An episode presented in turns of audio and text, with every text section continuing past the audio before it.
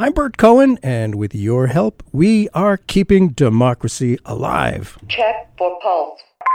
Stand clear. Push to shot.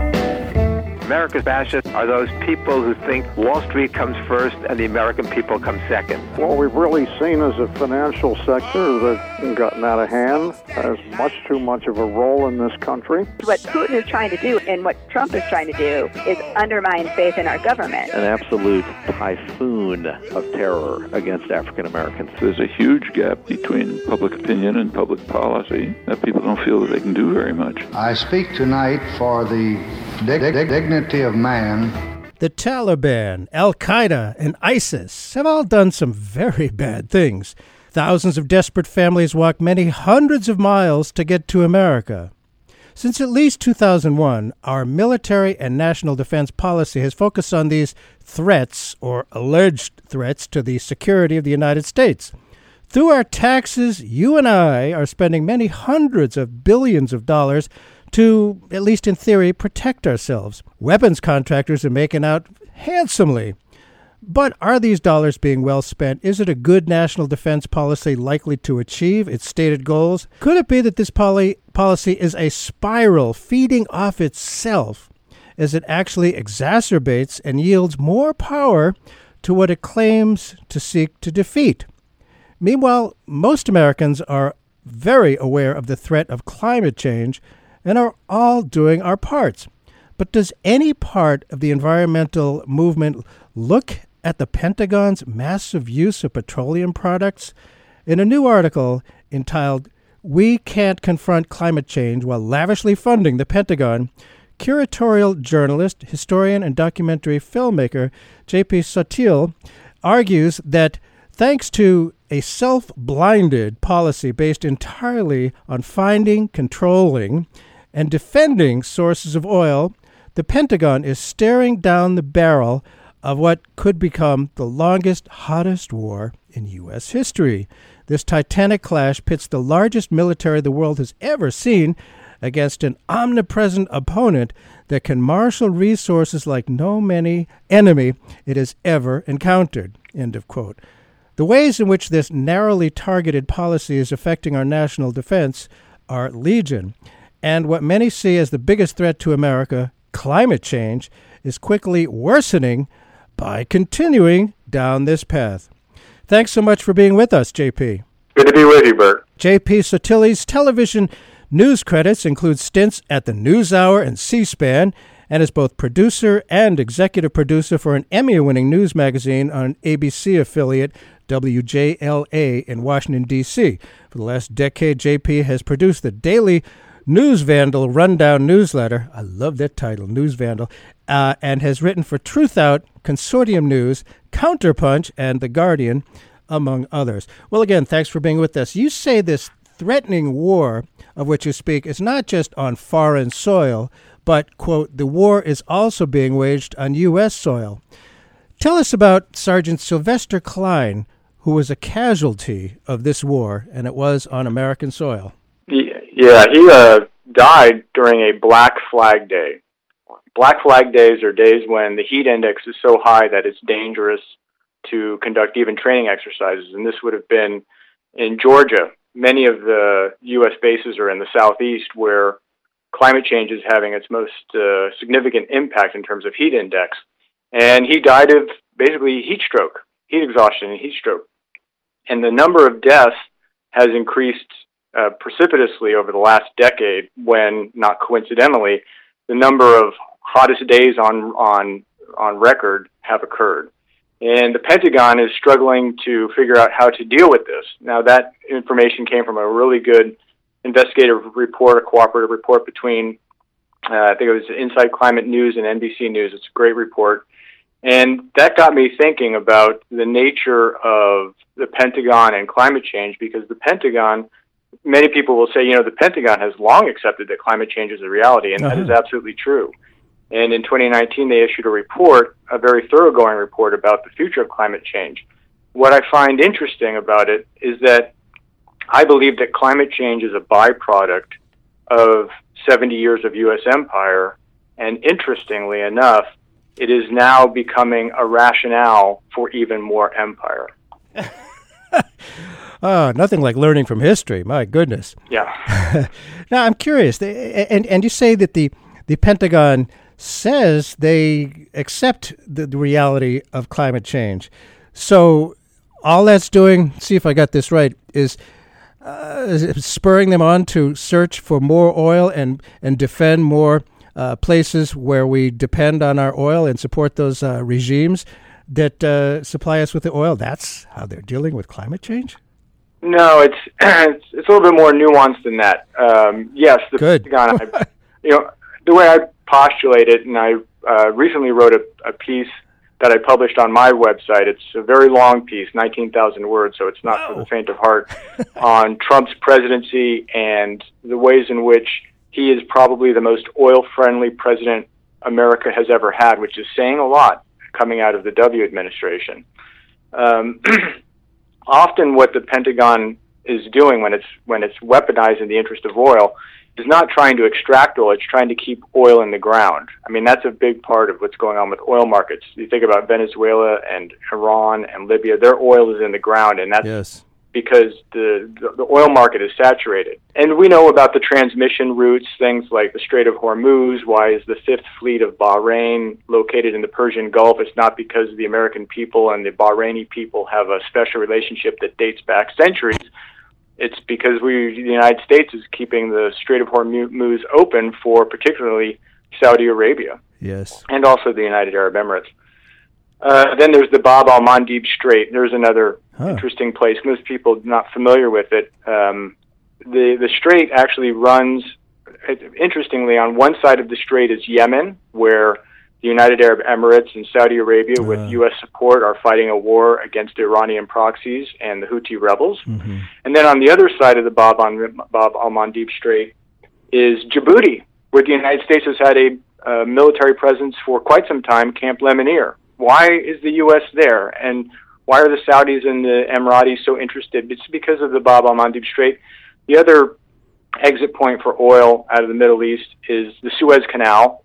And anybody who's spent any time on, on the Middle East knows that Egypt, except for one small blip with President Morsi and the Muslim Brotherhood, has been a client of the United States, and President Al Sisi, a general, uh, is a client of the United States and a big fan of Donald Trump and Donald Trump of him. Why? Because you need to keep those oil transmission routes open. So, I mean, we could go on forever talking about the the many ways in which U.S. empire has been a protection racket for Hmm. the the oil industry, but also has been a subsidy to the oil industry that helps sustain it. Because you think about all the tax dollars, things like the F thirty five program and Mm. and littoral combat ship and, and all of the weapon systems, these are essentially subsidies to the oil industry because I just cannot imagine Chevron or ExxonMobil having to field their own navy to protect these transmission routes.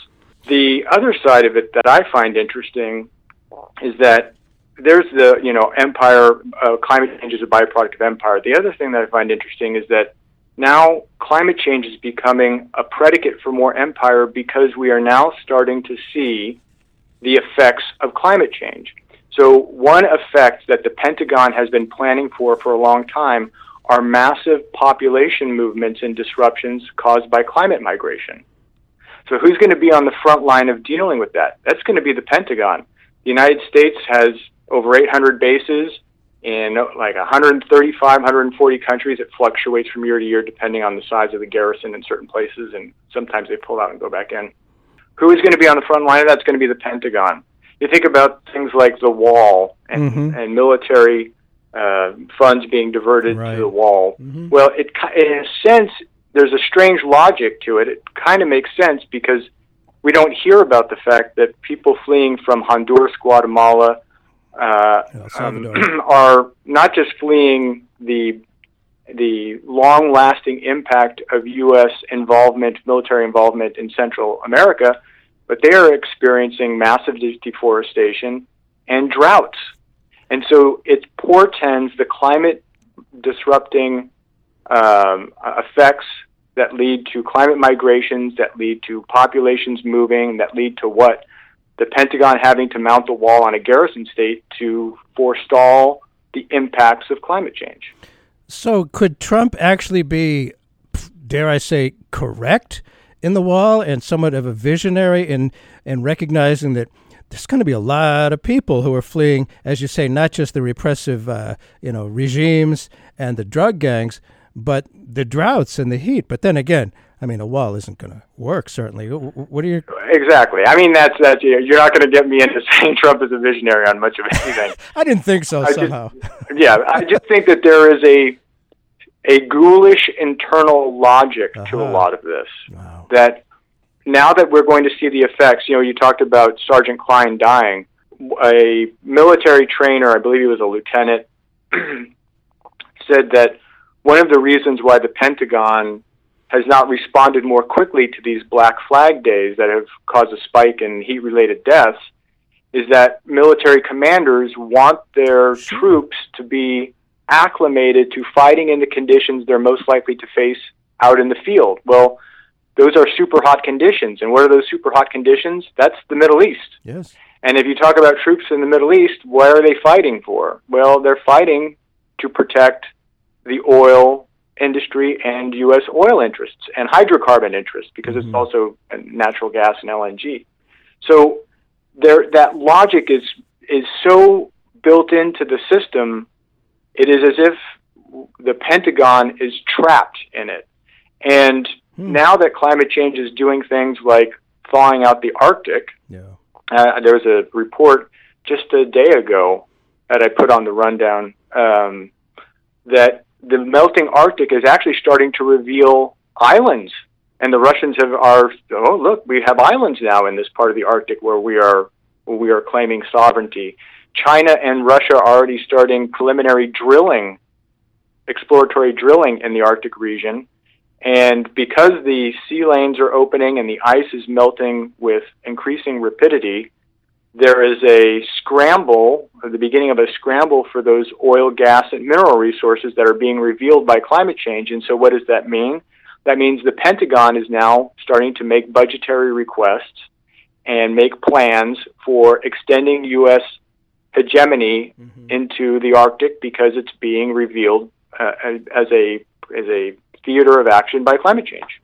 And that's one thing that I, I've wondered about uh, when when Trump uh, floated the idea of buying Greenland from Denmark. I mean, the basic, you know, widespread reaction was, "This is just nuts. Why would he do that?" But I think we know why. I'm surprised nobody's really talked about the idea that, wow, there's a lot of uh, resources potentially in uh, in Greenland. Your thoughts? Yeah, yeah, particularly rare earth oh, resources. Yes. These are the things that help uh, make lithium batteries. I mean, rare earths are also another reason many people have speculated why the United States refuses to leave Afghanistan. There are actually two they're they're two of a piece in a sense for that because you know with access to those resources coming online, the United States wants to be there to term, to determine who has uh, control of them and who has access to them in the long run. And with China and the Belt and Road Initiative, for example, mm. going around Africa and uh, putting countries in, essentially into sort of debt thrall, mm. you know, we will build you all of these this infrastructure, and then mm. you will be indebted to us. It's basically the IMF model that the United States used for many many years to keep countries enthralled to the United States. The, they just turned it into this Belt and Road Initiative, and they're they're using the the old U.S. neo-imperialist playbook and it's to get what? It's to get access to all of those those mineral resources and other resources. Uh, sadly, in particular, um, elephant tusks and and mm. rhino horns, among other things, so that over the long term, these countries have have nowhere to go but to the person to whom they are indebted, and that's right. and that's you know there's there's a scramble happening right now that I don't think we're really paying that close of attention to, and I understand why because we are the zone is flooded with so much news and so much sort of soap opera news around around our political situation. It's hard to you know sort it all out. True, and I, it it just amazes me how you know, the Greenland folly. Just uh, people didn't see that somehow. For those who may have just tuned in, Bert Cohen here. The show is Keeping Democracy Alive. Our guest today is uh, journalist, historian, documentary filmmaker J.P. Sottile. Uh, we and his article, his new article, is "We Can't Confront Climate Change While Lavishly Funding the Pentagon." And like it or not, we all contribute to the problem of global warming. When we heat our homes, we drive our cars, we consume plastic, etc., etc. Many of us are conscious of it, and we're, we're trying to do our part. And that consciousness has increased in the past few years. But seeing military activities, huge battleships, high powered fighter planes and bombers, uh, it appears fuel consumption concerns are not even in the picture. Where does the U.S. military use of hydrocarbons fit into the worldwide consumption of oil? And I wanted to know are they exempt from environmental laws? Well, that, that's I'll take those in order. Uh, Brown University's Costs of War project just earlier this year put out a study and determined that the Pentagon is the single largest institutional consumer of hydrocarbons on the planet. Uh, that study was reinforced by another study coming out of uh, uh, a couple British university professors. So that's well established. Now, in terms of overall, it's not it's not um, it's not that significant in terms of when you compare it to the, the country of China or the United States in total consumer consumption.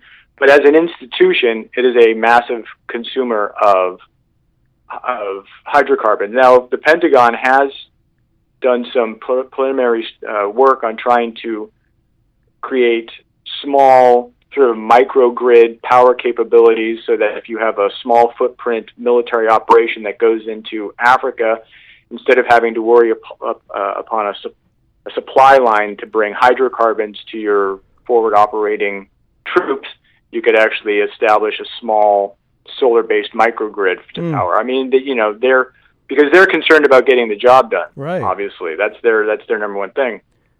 In terms of uh, NEPA, which is the hmm. uh, uh, National Environmental Policy Act, which was enacted in 1970, I you know, did I've done some research on that, and you know I've found all the way back in what 2007, whatever, a set of protocols that allow them to have some um, some exemptions to those requirements, those environmental requirements based on national security. Bert, as with everything, since Truman signed, you know, NSC 68 in, in, in what was it, 1948, national security trumps everything to make a pun on what's going on in our daily political lives.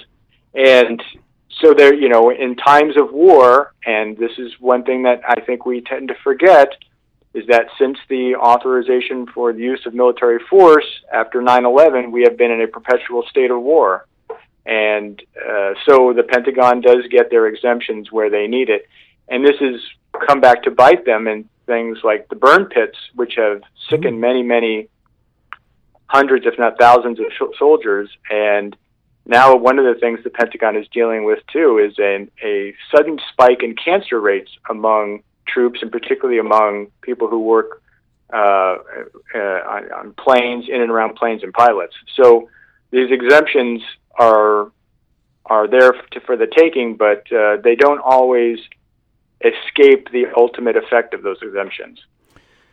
Yeah, I, the the price we all pay for that, and you know we've all seen the jets and the various uh, war games that they do, which you know can be arguably justified under national defense.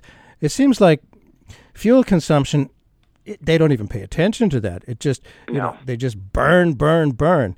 And I've wondered too. I uh, we're and the show is coming here from Portsmouth, New Hampshire, where ah yes, we used to have the Pease Air Force Base, uh, which took a long time to get up and running after they closed. But I wonder about the the pollution that's there uh, you know, there are many, many domestic Air Force bases that have been closed, and there have been real problems resulting from the dumping of chemicals. And what about environmental regulations to which we civilians must adhere? I wonder about some of that stuff with the hydrocarbons. Well, you know, once a, a, a base is decommissioned, then it does fall under EPA's usually Superfund program. And we, you know, I'm in the Bay Area, and we had multi- we have multiple military installations here uh, that have been decommissioned. Uh, right here on Alam- the island of Alameda, where I live, we've had a n- naval air station, um, radiation issues there. Same thing with Treasure Island across the bay. Uh, so, you know, once once the military leaves, then They're supposed it to. falls under civilian control again, in a sense, and then the, then the civilian agency, the EPA, takes over, and of course, that's another subsidy that the U.S. taxpayer is paying for for those cleanup issues. So, I mean, I mean, it's you know, you mentioned um, things like like weapon systems. I think one of the I'm very interested in the way these systems interlock, and particularly how defense has interlocked with oil since FDR met with King Saud in 1945 and began uh, what what has been maybe the most consequential strategic relationship in the history of mankind, and that would uh, be the strategic relationship between the United States and Saudi Arabia. And one of the things about this defense uh, uh, funding system, the defense budget, take for example something like the F-35, which is probably going to go down as the as the biggest boondoggle in the history of this is this, I mean this makes uh, oh there was a tank in the 80s the that that really was a huge boondoggle. It's good. It, this is going to be a major boondoggle forever because this is a plane that can't fly in inclement weather and all kinds of things. The the pilots were being killed, but could be potentially killed by the by the the way that was designed. They had to design a special helmet to keep pilots' necks from breaking. All kinds of problems with it. Lockheed, by the way, just signed a 2.4 billion dollar contract to provide spare parts to a plane that they've been building. So it's an ATM machine as far as they're concerned. But if you look at the F 35, one of the reasons why it persists, much like many of the defense programs uh, and weapon systems that are deployed as a de facto subsidy to the oil industry, it's also a form of military Keynesianism whereby money goes into defense programs which employ people Right. in good paying jobs in places all around the country. If you look at the contracting for the F 35, the place the, the way it was the way it's being built is it's been farmed out to a number of different places around the country so that a number of different congressional districts and Senate seats have in have it in their interest to pro- keep providing money to provide high paying jobs to constituents.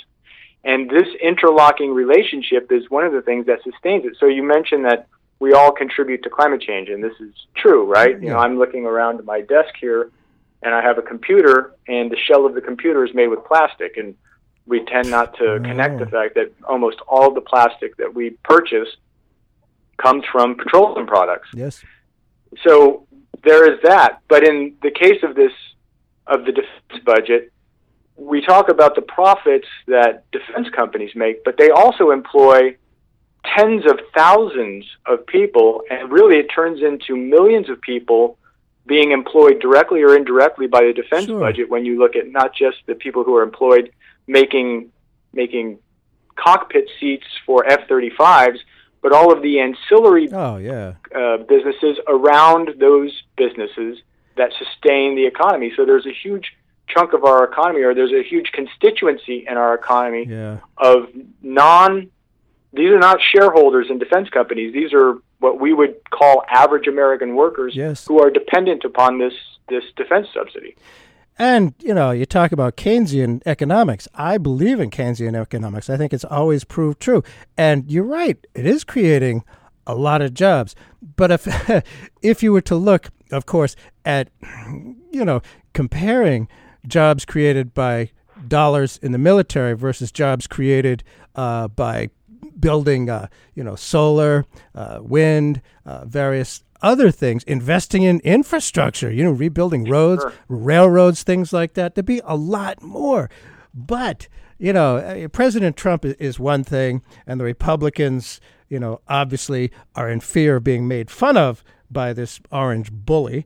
but but and Democrats, you're right. I mean, they they won't say anything about uh, uh, you know uh, military things in their district. Everybody wants military things in their district, but I you know it, it it it you know yeah okay it's Keynesian economics, but it doesn't compare to what could be done. Is there any I don't know. I mean, out of 435 people in Congress, there must be maybe. Are there any members of Congress who are who are talking about this? How we could create more jobs by investing that and be a lot do a lot more to reduce climate change? Because you know, having this as as you say, uh, uh, ATM, you know, just continuing down the road of using more and more oil and hydrocarbons.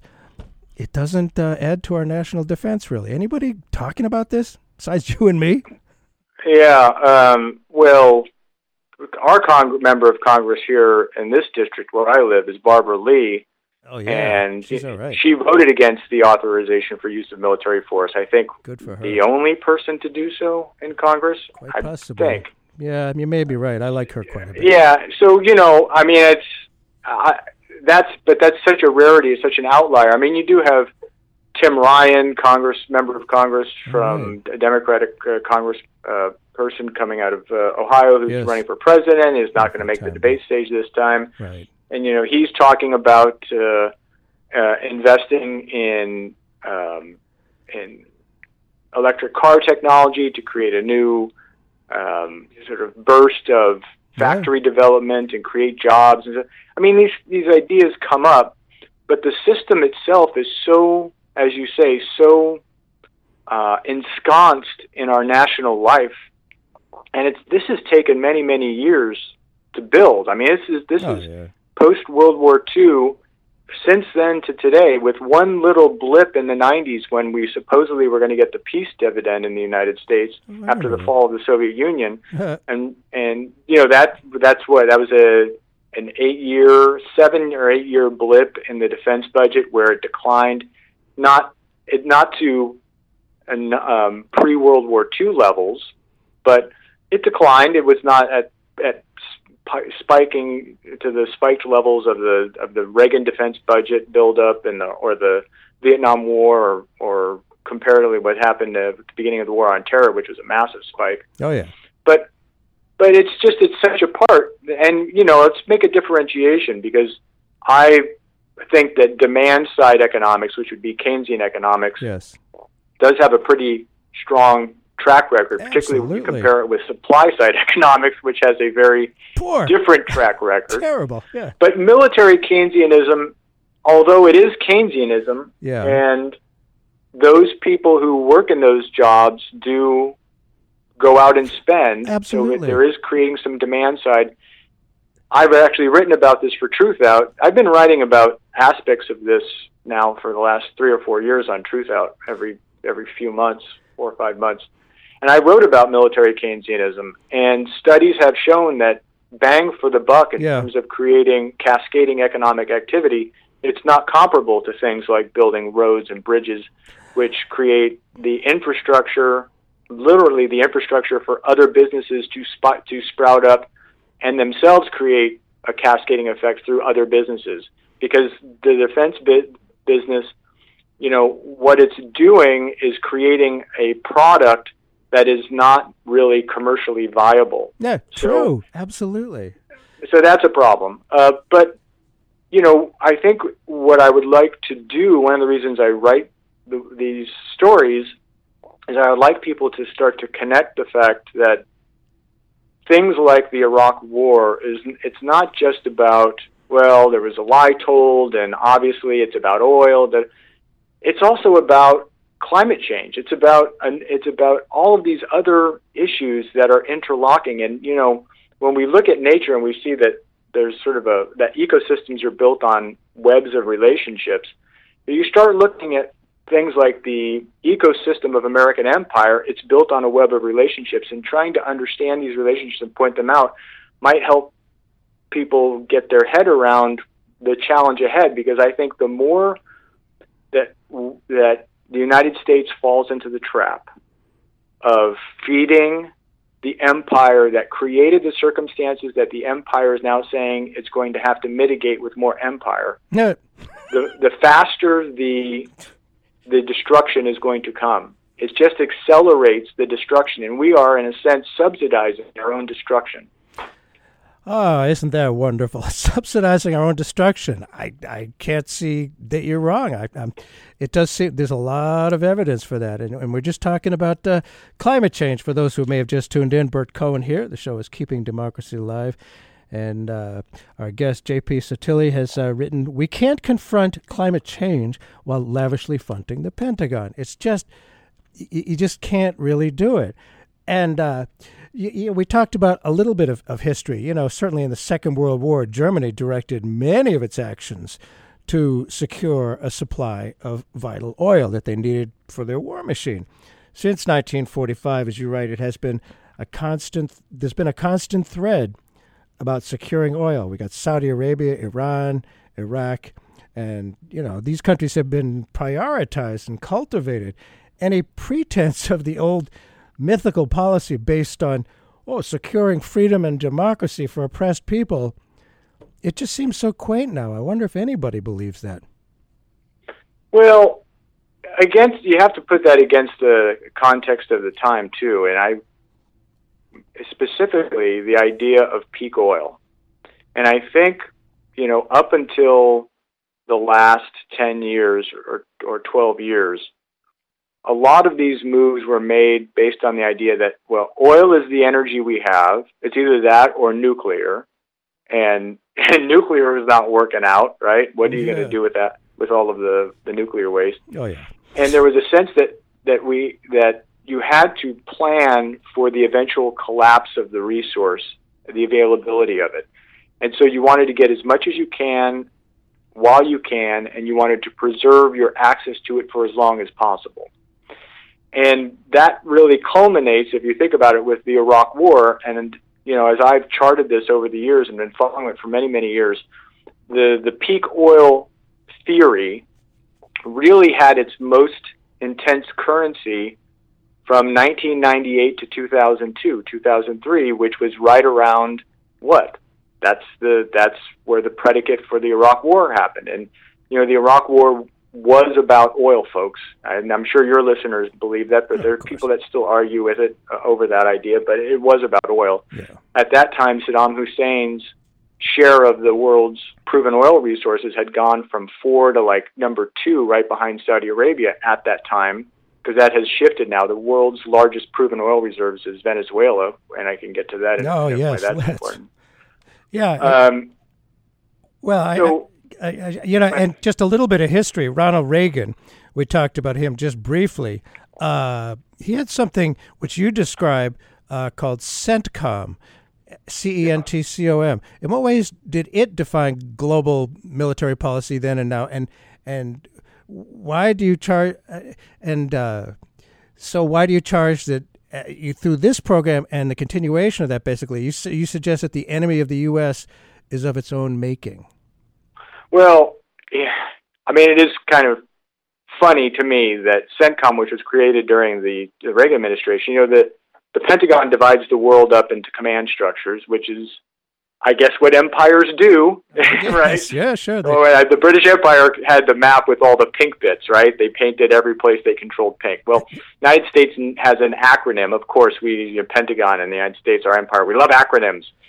So you have an a- acronym. So it's NORTHCOM for for Northern Command, which is North America, Southcom, and uh, Indo-PAC-COM now for the Indo, uh, Ind- India Pacific region, AFRICOM for Africa. uh-huh. Uh, but Middle East, the Middle Eastern command structure is not Middle East Com or MidCom. It's CENTCOM, Central Command. That That's what it's something. short for. Yeah. In other words, it's the center of all U.S. military and geopolitical pl- planning. And I think it's a unintentional stumble into the truth, right? Uh, And like the Pentagon or like the defense budget or the or US empire has created climate change as a byproduct and now that byproduct is becoming a rationale for more empire.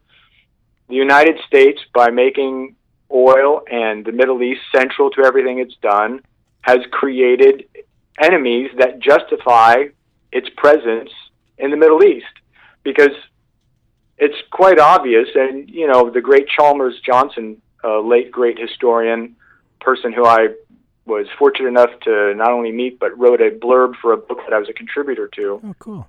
um, called Japan in the Fascist Era. If you ever in, anybody's ever interested in spending eighty bucks on an academic tome, um, he talked about blowback. Right? He made that that term fa- uh, Huh. quite famous. Actually, he's the progenitor of that. And blowback in the Middle East because the United States prioritized oil and made the Middle East central to everything. Created what? Created enemies. What do what do those enemies do? Creates the predicate for more military presence in the region. It's a feedback loop, and so you know, it, the, I think the hardest thing to do is to break these feedback loops. In the case of oil, I think the breaking point for that feedback loop is now available because the peak oil frenzy that has driven U.S. policy for all these years, again, like the ghoulish internal logic of building a wall when you kind of feel like there going to be a there's going to be an invasion because all the hydrocarbons you've burned are going to dislodge people who have contributed almost nothing to climate change but are going to be the, on the front lines of feeling the first effects of it. There is that as you say that as you said it's not well you said is he visionary. It's a ghoulish logic I, that's what i call it. It Yeah. makes sense on some sort of fundamental level. Um, it also makes sense on a fundamental level that you think the oil is going to run out to acquire and hold as much of it as possible the problem is, is that since the Iraq War, what we have discovered is that there is a lot of oil to be discovered. And as a matter of fact, there is more oil than it seems the market can bear or use. And the price of oil, if it wasn't being artificially sustained through sanctions and through um, destabilizing actions, the price of oil would be dropping precipitously. And the more the price of oil drops, the less profitable it becomes. And this is happening against the backdrop of renewable energy sources, particularly wind and solar, dropping uh, uh, precipitously at the same time. So the cost of per megawatt hour for for wind power now beats hydrocarbons. Solar is now beating hydrocarbons. The price of wind is actually dropping faster than hydrocarbons. And so the competitive nature of that is making it even making it even more problematic for the oil industry and I think causing them to act more irrationally. And I think it's one of the reasons why you see many of these things that are happening with the Trump administration, re- releasing, um, making it easier for companies to release methane, going after fuel economy standards, scrubbing all of the uh, government websites of any talk of climate change, getting out of the Paris Accords.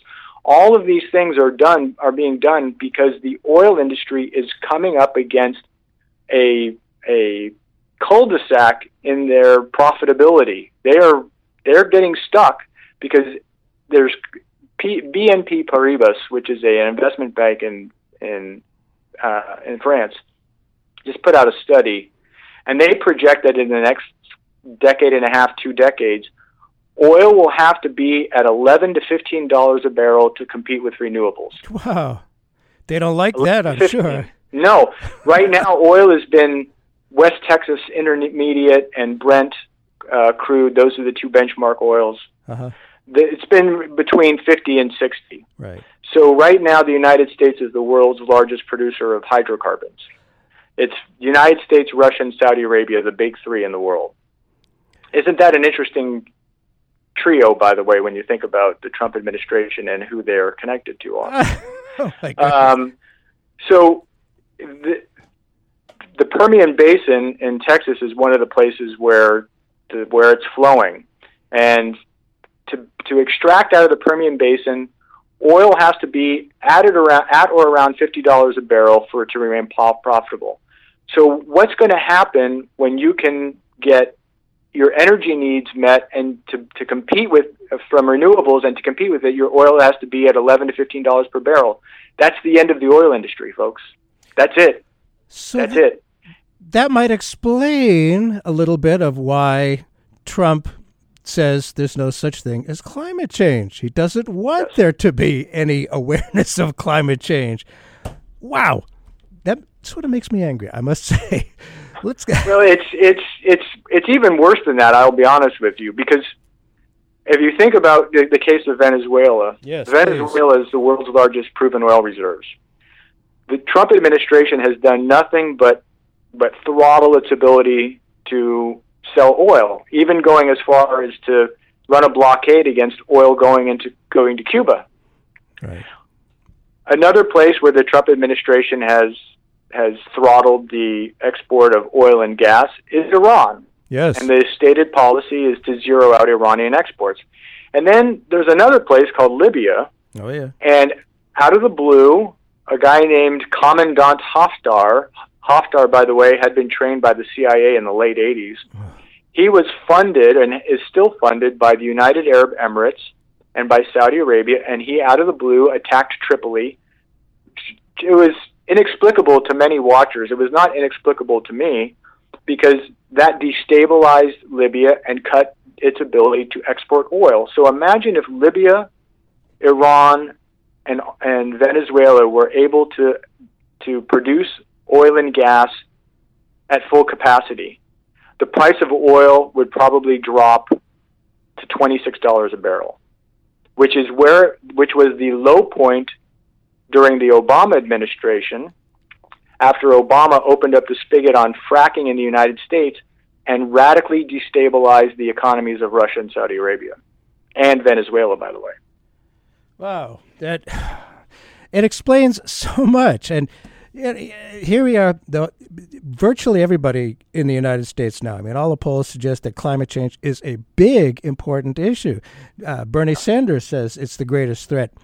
I believe it is, and yet here we have a policy which is clearly exacerbating uh, the problems with climate change, and the idea that I mean, people wonder about you know Venezuela, uh, uh, Iran, uh, and Libya, you know why those guys are so uh, such bad guys. You know, there's yeah, okay, there's bad guys there, but you know, Saudi Arabia, Egypt, a few places like that. Oh no, they're okay. I mean, they're pretty darn repressive as well.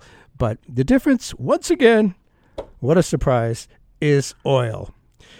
Now you, you It's OPEC and it's control of OPEC because Saudi Arabia still has control of OPEC along with their Emirati pal, uh, uh, pals, and the Emirati Saudi alliance is what what controls essentially the global oil market. What is interesting to me is that for the first time ever, there's a thing called OPEC Plus, and OPEC Plus is OPEC plus Russia. Uh, Right around, right after Trump was was was elected, Russia started to coordinate its production output and particularly its production cuts because this is when OPEC is in the news. If you pay attention, what it is is they get together and they all decide to how much they want to restrict production. So the oil market is a reflection not of the of the free market, it's a reflection of a managed and controlled market because they are restricting the amount of oil on the market to artificially inflate the price. So Russia has, for the first time ever, been cooperating with the Emiratis and with Saudi Arabia to try and restrict the spigot on oil to sustain the price because those three countries depend so much on it. The problem for Saudi Arabia and United Arab Emirates in particular is that they are petroleum rich but natural gas poor. The number two proven natural gas reserves on the planet belongs to Iran. And Iran has been cooperating with Qatar. Qatar uh, some people say Qatar or Qatar. Qatar, yeah, Uh, I prefer Qatar. yeah, Um, and they share the world's largest gas field. It's in the middle of the Persian Gulf. Both of their territorial uh, waters uh, butt up against one another where that gas field is, and they are cooperating with one another to exploit that gas field. And if if you look at where the oil reserves are shifting, where you have Venezuela and Iran and other powers getting a larger share, and in particular Iraq, which is now coming online. And where is Iraq now? Iraq is basically in the orbit of Iran. So you have a potential block inside OPEC which could challenge the Saudi control of OPEC.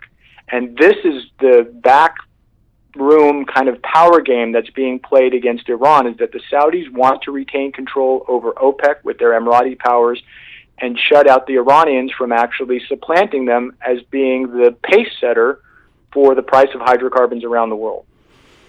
Uh, curiouser and curiouser, as uh, I think Lewis Carroll was saying. If you just tuned in, It is a it, it it does become a rabbit hole after a while. I mean, I you know, I I guess I've been lucky, Bert, that I have the uh, the time to to go down these rabbit holes. but it's the thing is is that it's not as fanciful as a Lewis Carroll novel because it's actually very simple. It's money. It's just money. And if you follow the money, you know, take a deep throated look down a deep rabbit hole, yeah, and you follow the money, it it's it's actually quite explicable. It's it makes a lot of sense. I mean, not it does. I'm not saying that as a value judgment. I'm saying that as a eh, logic, pure you know, logic. Yeah, as logically, it does make a lot of sense why we're seeing the things that we see and why U.S. military power is where it is. And you know, last week, for example, the Trump administration announced that they are going to increase the mission pace of U.S. U.S. Navy in the South China Sea. Now, people say, "Ah, well, this is about China, and China is the other great power, and the United States has to stand up to China." And and there is a, you know, I was at the Center for Defense Information in the late '90s as a defense policy. Um, good bunch of people. Yeah. Uh huh. Yeah, a great place. It's it's where I cut my teeth in Washington D.C. And um, I would go to Capitol Hill and watch these presentations by co- members of Congress about the coming China threat and whatnot. This has been on everybody's mind for a long time, which itself has its ironies because the China threat was in no small part built by U.S. corporations and Wall Street trying to cut the you know increase their profitability by seeking cheap labor overseas. Mm. But that's a whole another hour show we can we can do so another time. Um, what's really at play in the South China Sea, particularly around the Spratlys and other islands, oil. It's the next frontier for oil exploration. And what does the United States, the, uh, the Trump administration said, we need to increase our mission pace there because China is blocking the access and exploitation of a great uh, a resource, oil and uh, uh, and gas resource that uh, that should be delivered to market, basically. Well, is that really what it is, or do they want to go there and create tension and lock that oil into the ground underneath Uh-huh. the uh, the ocean floor? Because Ah. that if that oil were to come to market, It would that would be price. a big problem for Saudi Arabia, the United States, and for the United Arab Emirates.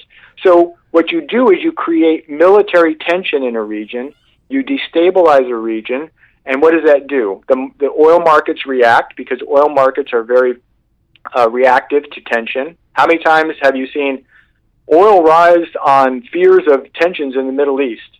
All you need is market fears or market sees tensions, and you'll get a spike in, in oil. And if you have economies of scale, a $2 spike in the price of oil on a given day because the United States moves military, uh, um, a military, uh, uh, let's say like a, a task force uh, out of the Red Sea into the Persian Gulf, you might see a, a two or three dollar spike in the price of oil. If you're an oil speculator, you can make a lot of money off of that.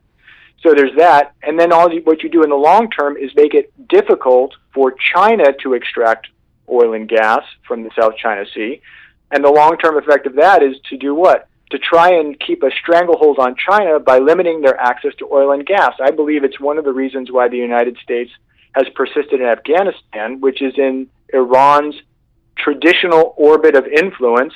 About, I think it's up to 60 or 70 percent of Afghanis speak Farsi or a Farsi dialect. And imagine if Iran and Afghanistan were to ultimately cooperate, which they only did during the time of the Taliban on drug trade. the drug trade actually declined when the Taliban was in control because the Iranians and the Taliban were cooperating with one another, and they the, the amount of drug uh, opium came came down actually, and then it spiked once the United States went in and destabilized Afghanistan. But another thing that's not happening is that you you're closing off the possibility of an overseas pipeline that could deliver natural gas w- without having to go over over overseas, but over land from Iran Right. to the world's largest consumer of natural gas now, as of this year, China. Uh-huh. Ah, yes, the oil. It's it seems to be behind so much. And uh, curious that you mentioned I I had not heard about a meeting that uh, Secretary of State uh, Pompeo had recently Yeah. in the Arctic Council in Finland. Uh, how did that end up? What tell us about that one? Well, you know, it's Finland, Norway, Canada, it's the Arctic powers, and they get together and because the Arctic region is, as I mentioned earlier, be, there's a scramble that's Oh, sure. just at the beginning stages of a scramble for the for the Arctic, and of course, they wanted to issue a communique saying that climate change was a was a uh, major concern for the Arctic Council. Pompeo would not sign off on it, would not sign off on the communique, and as a matter of fact, went out and touted the unbelievable possibilities that the melting Arctic is presenting for not only uh, new shipping routes to deliver goods and services around the world by exploiting these new waterways that have opened uh, over the Arc- in the Arctic Circle, but also the untold gas, oil, and mineral resources that can now be extracted from the Arctic. So this is this is you know one of these flashpoints. This is one of these keys for me, Bert. It's there you see the nexus point where the decision to continue to extract will make U.S. empire much more likely to persist. So, you know, there are a lot of people, you know, a lot of particularly one thing that libertarians and progressives come together on, right? This is one of the reasons why Tulsi Gabbard seems to have a following among both lefties and right, some lefties and righties. Rand, uh, Ron Paul was another one of these guys who Yes, there are yes. progressives who say, "Ah, I kind of like that Ron Paul guy because he talks about getting out of U.S. empire, right? Really? Yeah. This is something that, that people like. I do not think that you can end U.S. empire until you begin to uh, pull the plug on the hydrocarbon driven economy. Hydrocarbons, that's what makes empire go. It's not only the fuel that you've pointed out and that the, the Brown University Cost of War study pointed out, not, not only literally fuels U.S. empire, but also creates carbon dioxide by the U.S. empire burning it and putting it into the atmosphere, but also is the predicate for more empire now. Because Sure. if we're going to keep going down the hydrocarbon route, the United States is going to have to make sure that it controls who has access to hydrocarbons over the next five or six decades. And that is going to require ever larger defense budgets, which will then feed what? More climate change. And it is a self reinforcing system that I think is one. I mean, I spend a lot of time and I have written about what is happening to in terms of ecocide around the planet. I think Mm. is, is the, the the sixth great extinction is uh, something of an abomination, and the impacts of these things are accelerating. Yes. You, you know, you pointed out that American people are more aware of climate change than ever. It might have something to do with the fact that just this last year there were two bomb cyclones within a month's time in the Midwest. There had never been a bomb cyclone. Now there are two of them. You know, in the and the, the Oh, we're getting it. uh, and I'm, I'm uh, the I'm just curious. You know, it seems like most people are saying, you know, uh, the the the uh, you know, Arctic melting, the icebergs disappearing. Most people realize, ooh, this is really not good. But there must be other people, as you're describing, who are rubbing their hands together, thinking, "Yeah, this is great. Let's have more global warming and more melting of the the ice cap on top of the globe. They can profit from that." Yes, there is a profit motive there. Oh, my and, goodness.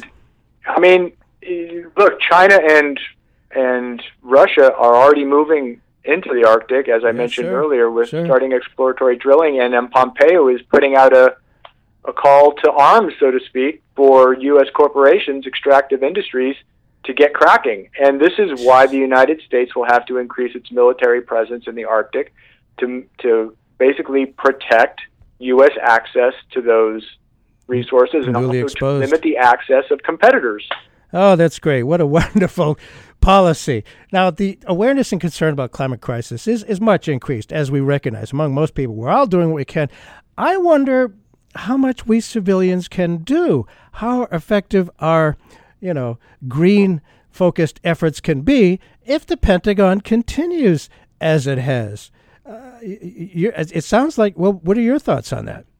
Well, I think you know one of the places of education is unfortunately in people who have a direct, as we mentioned earlier, Keynesian interaction with the defense budget.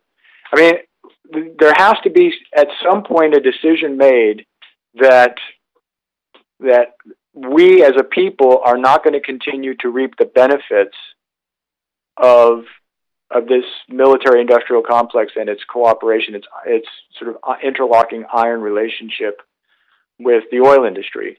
And I think I think consumers and individuals, when they you know when they organize and get together, can actually have a great effect. I think one of the things I always am aware of trying to do is dispel the notion that it's all on corporations because you know they say you know corporations are people too now. Well, corporations are actually made up of people, and there are people in the Pentagon, and there are people working making F-35s. And I know it's very difficult because people want to eat and they want a good job, and getting a factory job for, Lockheed making an F-35 is is remunerative Yeah. but but there are you know if you look at our our transportation infrastructure our energy infrastructure and our sewage and water transmission infrastructure they are decrepit relics of a bygone era No. and i think a a keynesian program that is not military in nature as you pointed out but is um, is civilian in nature and starts to build an infrastructure that can do what you know texas is home of the largest wind farm production in America, and it's Oh, actually interesting. The hottest wind farm investment market in America. Texas, Wow. Texas, Iowa is another place where where wind power is is growing expo- uh, exponentially. Uh-huh. You know, Britain just had last year they had their first week without coal, an entire week where they did not have to burn any coal to provide electricity. Really? This year they had two weeks without coal. Wow. So it's there to be had. Now it's just a matter of, I think, people impressing upon the people that they send to Congress in Yeah. particular Yes. their desire for something different than what has been done. And that's this interlocking, highly destructive relationship between oil and gas, which is essentially, as I said earlier, subsidizing our own destruction. Ah, yes. What a great policy. Subsidizing our own destruction. Well, we've come to the end of the hour. If people want to read uh, more of what you write, to what can you direct them? Uh, you can go to newsvandal.com. That's spelled like it sounds, newsvandal.com. Or you can go to Truthout, and if you type in Truthout and my last name, S O T T I L E, you'll see a number of my environmental pieces and environmentally themed pieces there. And if you go to uh, newsvandal.com, you'll see a box come up. You can sign up for the rundown. I aggregate news five days a Ah. week and curate it and turn it into the rundown. Bert, I really appreciate you indulging me for the hour. Well, thank you so much. We've learned quite a bit. We try to shed light into rabbit holes. Thank you. Take care. Song called Oil.